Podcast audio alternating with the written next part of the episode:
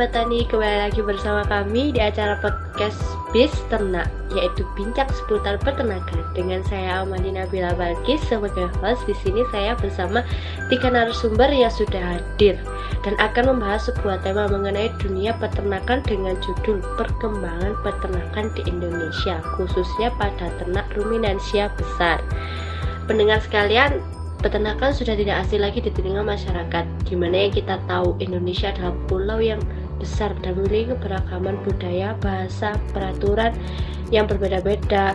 Dan untuk membahas itu semua, telah hadir bersama kita narasumber yang memang telah berkecimpung dalam bidang peternakan tersebut. Saat ini dan berasal dari daerah yang berbeda-beda. Mereka adalah Kak Ragil yang berasal dari Kediri. Halo Kak Ragil, Kak Vina yang berasal dari Palembang. Halo Kak Vina. Kak Nadia yang berasal dari Maure, Maumere. Halo Kak Nadia. Dan Kak Aan yang berasal dari Gorontalo. Selamat malam untuk kakak-kakak semuanya. Bagaimana kabarnya? Sehat-sehat kan? Uh, bisa untuk menjawab pertanyaan saya ini tadi. Mungkin apakah kita bisa langsung melanjutkan percakapan kita atau gimana gitu mungkin kak dan ingin saya bahas atau bisa dibilang akan saya pertanyakan nih bagaimana sih perkembangan ternak ruminansia besar di daerah kakak-kakak masing-masing nih? Gimana nih? Coba deh uh, gambarkan gimana sih perkembangan ruminansia besar di daerah kakak-kakak masing-masing nih. Pingin tahu kan aku nih? Kayaknya saya mau uh, dimulai dari kakak Ragil dulu nih yang berada di Jawa. Karena saya sama kak Ragil sama-sama di Jawa kan ya. Saya juga ingin tahu nih kak gimana perkembangan ternak ruminansia besar yang berada di daerah Jawa? Yuk kak. Hmm, silahkan apresiasikan pendapat kakak ini tentang ruminansia besar yang ada di Pulau Jawa. Terima kasih Mbak Amani untuk waktunya. Di dalam daerah saya, khususnya di daerah Jawa Timur bagian Kediri lebih tepatnya, di daerah sini menurut saya penyediaan fasilitas yang disediakan oleh pemerintah sudah cukup memadai. Misalnya dalam hal penjualan dan proses penyembelian di daerah sini sudah lumayan bagus. Dan seperti diadakan pasar hewan yang digunakan mereka para peternak dalam memudahkan penjualan, bahkan hingga pembelian di situ dan dalam pengolahan pastinya dibutuhkan tempat untuk menyembelih sapi kan nah di daerah Kediri bahkan baru-baru ini dibangun fasilitas rumah potong hewan yang sudah memenuhi standar internasional yang telah ditetapkan dan juga sudah sangat memperhatikan tentang kesejahteraan hewannya. Untuk dalam hal budidaya, sayangnya perkembangan tidaklah cukup. Perkembangan di daerah sini tidaklah cukup signifikan seperti halnya hmm, dalam pemeliharaan ternak untuk bakalan. Peternak masih mengandalkan ilmu pendugaan, yaitu hanya sekedar melihat kondisi fisik dan masih sedikit yang mengandalkan asal dari sapi tersebut, kesehatan sapi tersebut secara menyeluruh. Jadi mereka hanya melihat tampilan fisik luarnya dan ter, terlihat nampak kayak sapinya itu seperti sehat ya sudah bahwa itu langsung diangkut untuk diternakkan. Kebanyakan mereka beranggapan seperti itu dan mungkin seperti itu. Jadi ternak-ternak itu langsung diangkut saja. Hanya sekedar dilihat bahwa sapi gemuk tinggi dilihat cantiknya. Cantik dilihat cantik dan bagus dilihat gitu langsung mereka angkut untuk diternakkan. Seperti itu. Mungkin seperti itu sedikit cerita tentang keadaan peternakan ruminansia besar di daerah saya Nah, kalau untuk di daerah saya di Nusa Tenggara Timur, di sini kalau secara provinsinya banyak yang berkecimpungan di dunia peternakan nih. Tetapi kalau di daerah tempat tinggal saya, tepatnya di suatu kota yang bernama Maumere. Jadi di Maumere ini kabupatennya sangat kecil, dia berada di Flores, tapi masih termasuk dalam bagian dari Nusa Tenggara Timur. Nah, kalau untuk di Maumere, jangkauan peternakannya susah. Hal ini dikarenakan sebagian besar masyarakat memelihara ternak hanya untuk pemeliharaan rumah tangga. untuk sebuah peternakan yang besar belum ada di kota Maumere. Paling kurang kurang dari lima ekor biasanya dipelihara. Nah, untuk pemeliharaan ini biasanya mereka fokuskan untuk pemeliharaan untuk kebutuhan adat di daerah Maumere Sika yang sangat kental dengan adatnya. Tapi lebih dominan di sini yaitu masyarakat banyak yang berternak babi. Hampir seluruh rumah seluruh rumah memelihara babi karena babi dianggap merupakan salah satu kekhasan kota Maumere di mana setiap ada acara, misalnya acara perkawinan, acara uh, penerimaan komuni suci pertama, acara permandian, acara wisuda, dan semua acara-acara itu sebagian masyarakat kota Maumere lebih mencari babi.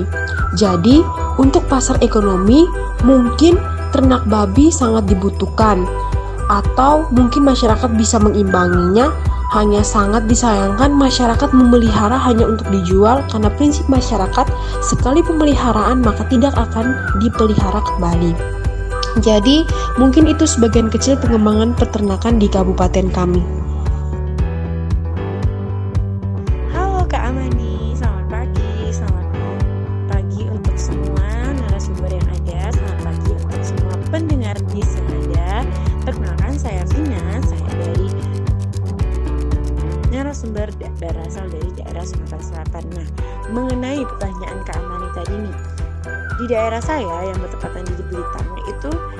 bisa dibilang sangat minim akan perkembangan ternak ruminansia besar dibandingkan daerah yang lainnya nih. Karena apa? Dikarenakan menurut masyarakat di sini beternak bukanlah menjadi suatu profesi yang diseriusi ataupun diutamakan.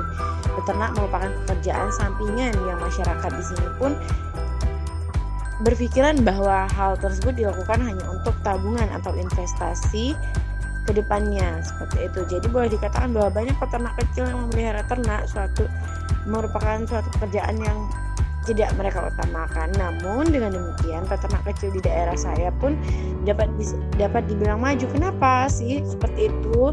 Padahal peternaknya tidak begitu menseriusi, tetapi kenapa bisa dibilang maju? Nah, kenapa saya bilang seperti itu? Seperti itu karena uh, dari cara mereka merawat ternak ruminansia besar itu dapat dibilang maju, sangat maju.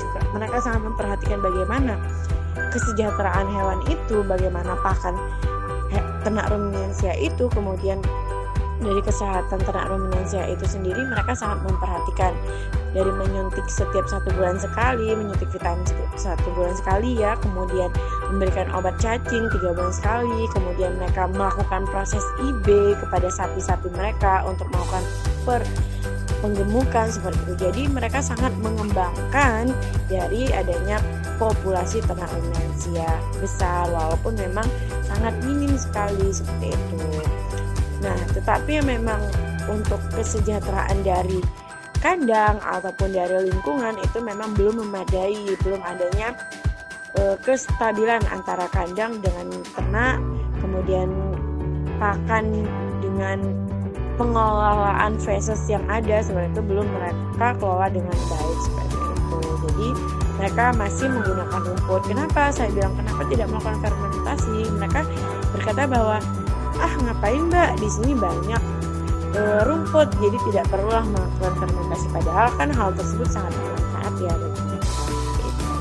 terima kasih mbak Amani mungkin yang lain bisa untuk sharing-sharing juga di gimana sih di daerah masing-masing dari narasumber.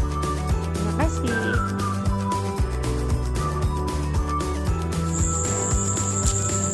Terima kasih atas kesempatan yang diberikan kepada saya. Kabupaten Gorontalo sendiri yang sesuai dengan daerah tempat tinggal saya untuk perkembangan peternakannya sudah baik, di mana dimulai dari proses perawatan, pergemukan, pemasaran, dan peluang industri pengembangan peternakannya sudah baik. Di Kabupaten Gorontalo lebih berfokus pada ternak rumiansia besar, yaitu sapi potong dan sapi perah. Di sektor peternakan Kabupaten Gorontalo terus berusaha memenuhi permintaan pasar lokal dan regional yang terus meningkat termasuk permintaan pasar luar negeri. Di antaranya yang terjalin melalui kerjasama ekspor.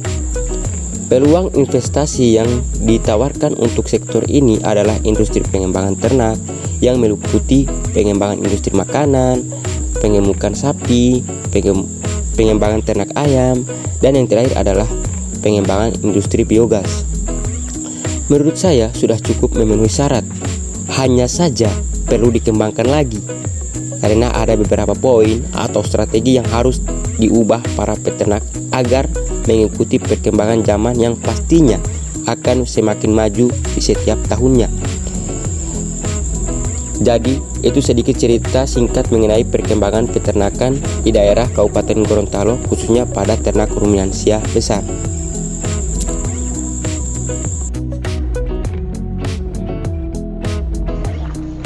Nah, ini Mbak Amani yang ingin saya curhatkan atau saya ceritakan ke sampean nih. Jadi kendala yang bisa dikatakan membuat peternakan di sini susah berkembang yaitu mungkin bisa dibilang peternak masih sulit untuk mengetahui cara-cara beternak yang benar. Yang saya maksud di sini yaitu karena peternak terkadang bermindset bahwa yang penting kotoran tidak terlalu menumpuk dan pakannya lancar. Jadi mereka tidak memperhatikan tentang kesejahteraan hewannya. Ada banyak peternak yang hanya menaruh sapi di kandang diikat dan tempatnya bisa dibilang sempit. Begitupun juga di situ ada beberapa sapi yang berdempetan dan mereka pun tidak mengetahui bahwa hal tersebut bisa membuat ternak malah stres. Saat melakukan perpindahan sapi pun juga begitu terkadang mereka hanya berpikir untuk membawa mereka agar lebih cepat dan efisien. Dan di sisi lain mereka tidak memperhatikan terkadang ada yang masih kasar dalam menarik sapi. Hingga kemarin saya lihat ada kasus yang hidungnya sapi tersebut terluka dan dugaan sementara untuk hidungnya tersebut dikarenakan sapi yang ditarik terlalu kasar. Jadi menurut seperti itu menurut saya kira-kira dan menurut saya solusinya hanya satu harus digencarkan mengenai cara beternak yang baik dan peran penyuluh sangat dibutuhkan dalam kegiatan ini. Mungkin seperti itu pendapat dari saya. Terima kasih.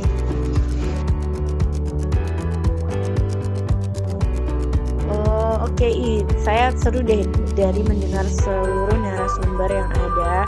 Kemudian mengenai pertanyaan kedua yang Mbak Ani,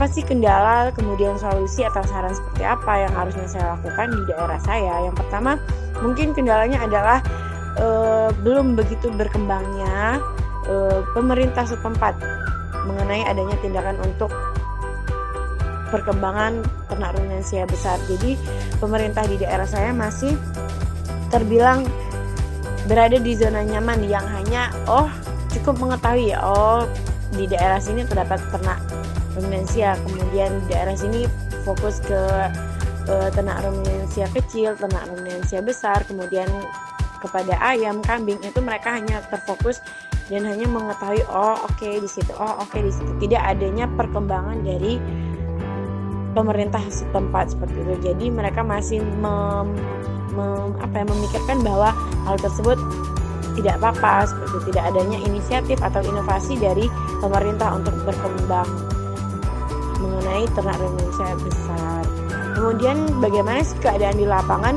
keadaan di lapangan bisa dibilang cukup memadai hanya sebatas cukup seperti itu karena apa karena penyuluh sendiri kesulitan berinteraksi kepada peternak-peternak yang ada dikarenakan jarak yang begitu jauh kemudian perjalanan juga bisa dibilang sangat melelahkan jangkauan juga jauh-jauh jadi penyuluh kesulitan dalam hal tersebut mengenai transportasi kemudian fasilitas-fasilitas yang ada penyuluh masih sangat kesulitan kayak seperti itu. Dan para dokter hewan para mantri hewan pada saat ini di daerah saya mereka fokus kepada ternak ruminansia bukan hanya bukan kepada ternak ruminansia tapi mereka hanya fokus ke hewan ternak. Hewan pemeliharaan seperti kucing kelinci seperti itu.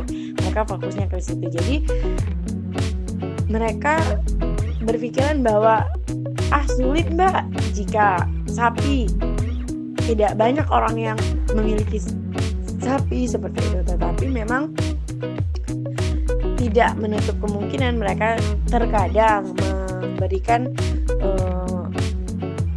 bantuan kepada peternak-peternak yang membutuhkan. Misalnya mereka peternak memanggil untuk proses penyuntikan vitamin, itu dokter hewan atau mantri hewan akan akan mendatangi lokasi seperti itu. Kemudian ada yang memanggil mantri hewan untuk melahirkan. Nah, mantri hewan akan mendatangi tempat yang terkait seperti itu. Jadi uh, saran saya apa sih? Jadi menurut saya adalah uh, harusnya pemerintah lebih melakukan pendataan ulang ya, melakukan pendataan ulang, pendataan ulang untuk apa? Untuk agar pemerintah lebih mensupport peternak itu sendiri. Jadi peternak tidak lagi berpikir bahwa beternak itu adalah pekerjaan atau profesi sampingan, tetapi mereka tekuni, mereka seriusi untuk dijadikan pekerjaan utama. Seperti itu. Kemudian uh, harusnya pemerintah ataupun dokter-dokter hewan itu setelah mereka mendata, kemudian mereka harusnya menjadwal bagaimana sih keadaan ternak ruminant saya ada, peternak-peternak yang ada seperti itu. Jadi mereka memiliki recording, memiliki jadwal tersendiri untuk pemeriksaan, untuk bagaimana, mereka uh, bisa mengetahui apa sih keluh kesal dari peternak itu. Kemudian saran saya selanjutnya adalah um, saya menginginkan bahwa pemerintah lebih mendekatkan diri, mendekatkan diri dalam artian apa? Mendekatkan diri kepada peternak-peternak yang ada untuk memberikan semangat pada mereka, memberikan sosialisasi bahwa pentingnya peternak itu untuk menjaga kondisi dari ternak, untuk menjaga kesehatan ternak, untuk menjaga kesejahteraan dari kandang, kemudian pakan itu sendiri seperti itu. Jadi peternak-peternak yang ada walaupun kecil tetapi mereka mengerti bahwa bagaimana sih cara merawat, cara memberikan ternak ruminansia besar itu kehidupan yang layak seperti itu. Jadi mereka harusnya lebih mensupport dari peternak-peternak kecil yang ada itu saja dan memfasilitasi, pastinya bahwa walaupun peternak kecil itu dapat me, memajukan daerah kita, memajukan uh, ternak ruminansia besar yang ada seperti itu. Terima kasih Mbak Amani, semoga bermanfaat.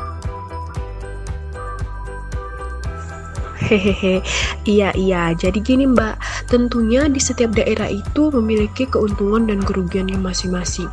Mempunyai ada yang mempunyai potensi, ada yang tidak mempunyai potensi, ada juga yang mempunyai potensi tapi tidak menerapkannya dengan baik, ada yang tidak memanfaatkan keadaan. Baik, kalau untuk daerah saya sendiri kendalanya mungkin masyarakat itu lebih dominan percaya akan kebiasaannya Mengapa saya mengatakan seperti ini?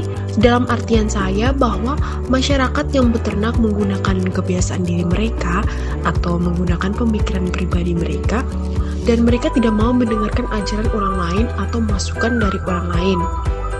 Misalnya nih, sebagai seorang penyuluh yang datang memberikan mereka saran atau masukan yang nantinya akan menghambat perkembangan peternakan mereka sehingga tidak berjalan dengan baik, seperti dalam perjalanan ternak peliharaan mereka mati.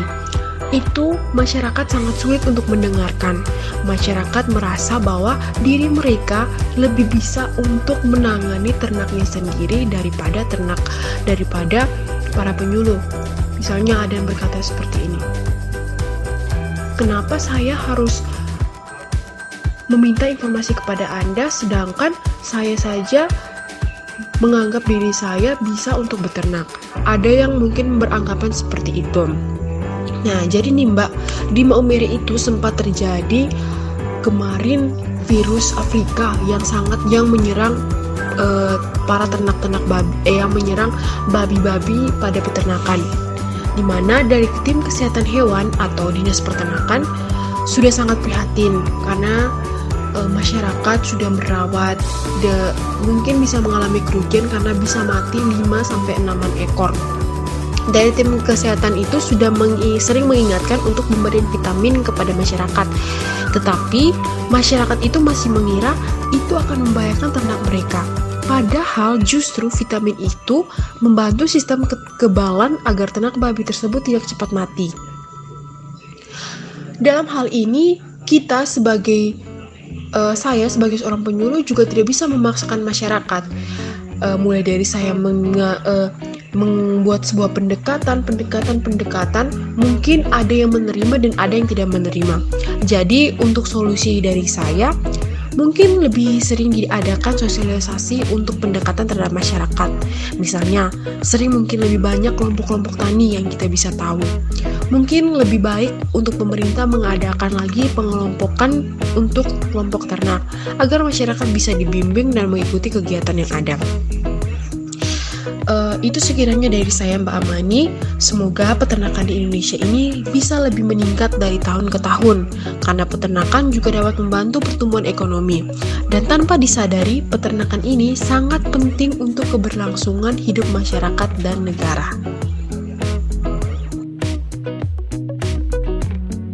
Baik Mbak Amani, untuk di Kabupaten Gorontalo, Kendala yang saya lihat mungkin masyarakat masih takut untuk membuka usaha peternakan lebih besar. Karena masyarakat masih menganggap bahwa ketika merawat takutnya nanti ternak akan mati. Itu yang selalu ditanamkan oleh masyarakat. Sehingga seorang penyuluh yang mau masuk dan mendekatkan diri kepada mereka sulit untuk mengajak berkompromi karena dalam diri masyarakat sudah ada ketakutan tersendiri. Saya kira solusinya adalah lebih menunjukkan lagi keuntungan-keuntungan dalam beternak kepada masyarakat dengan cara mengajak mereka bersosialisasi bersama, menceritakan pengalaman yang sedikit dapat membuat mereka menghilangkan traumatik mereka. Apalagi bidang peternakan di Kabupaten Gorontalo ini sudah agak sedikit maju dan dapat membuka peluang kerja atau usaha kepada masyarakat sehingga masyarakat pun harus digenjot dan dilatih agar bisa membangun usaha yang telah ada. Mungkin itu dari saya saya kembalikan kepada Mbak Amani.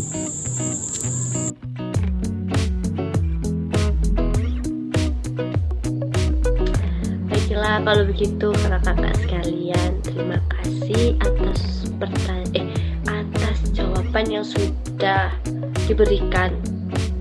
Cukup memungkinkan dan cukup puas ya kalau menurut saya di sini. Semoga sobat tani di sini bisa lah ya eh, belajar-belajar bareng kita nih. Kapan-kapan kita gabung podcast bareng gitu ya. Ngomong-ngomong bareng seputar peternakan gitu atau seputar pertanian gitu kan ya. Masih berbau-bau tentang kem kementan ya toh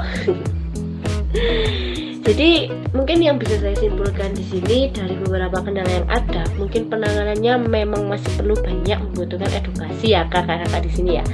Yang pastinya peran penyuluh sangat dibutuhkan. Itu yang pertama juga. Peternak, yang kedua peternak belum bisa berkembang. Bukan berarti salah, tapi hanya saja masih perlu banyak edukasi dan keterampilan dalam menjalankan bidang peternakan. Mungkin pendapat dari Kak Vina, Kak Ragil, Kak Nadia, dan Kak Aan lumayan cukup untuk mewakili keadaan yang ada di daerah tersebut. Ya teman-teman, dan juga semoga kegiatan dalam perbincangan bis ternak kali ini memberikan cukup edukasi bagi pendengar ya. Saya selaku host mewakili seluruh panitia dalam kegiatan ini mengucapkan terima kasih atas perhatiannya. Mohon maaf nih bila ada salah kata, salah ucap atau salah menaruh hati. Eh, eh salah salah mas. Kalau salah menaruh hati tuh aku sama dia mas salah menaruh hati. Tapi kalau itu kalau ke peternak enggak sih kayaknya ya. Kan uh, jiwa saya selalu peternakan gitu. Kalau di Pol Banten tuh ada simbolnya nih kak uh, apa sih lupa ya aduh udah lama nih kagak ngampus jadi rada-rada lupa gitu kak tapi dari peternakan sini saya belajar sih uh, ya bisa mengenal hewan, bisa ngobrol sama hewan ya kayak orang gila gitu kadang tuh ngobrol sama hewan. Tapi kalau galau gitu ngelus-ngelus hewan tuh kayak dia tahu banget ya perasaan kita gitu. kadang tuh kayak gitu uh, yaudah uh, mungkin bisa dilanjut minggu selanjutnya dan mungkin podcast kita banyak yang dengerin lagi untuk itu terima kasih untuk kakak Aan, untuk kakak Ragil, kakak Vina dan kakak Nadia sudah menyalurkan pendapat. Oke, makasih. Semoga lancar selalu untuk kuliahnya, oke. Dan PKL-nya yang akan segera ya, mungkin. PKL yang akan segera ini terus ya semoga aja sehat-sehat semua ya. Semoga kita bisa dipertemukan lagi di kampus tercinta kita. Jangan sakit-sakitan kayak saya nih. Habis ditinggal sama dia eh nggak taunya sakit udah seminggu ini ya guys. Ya ampun lemah banget.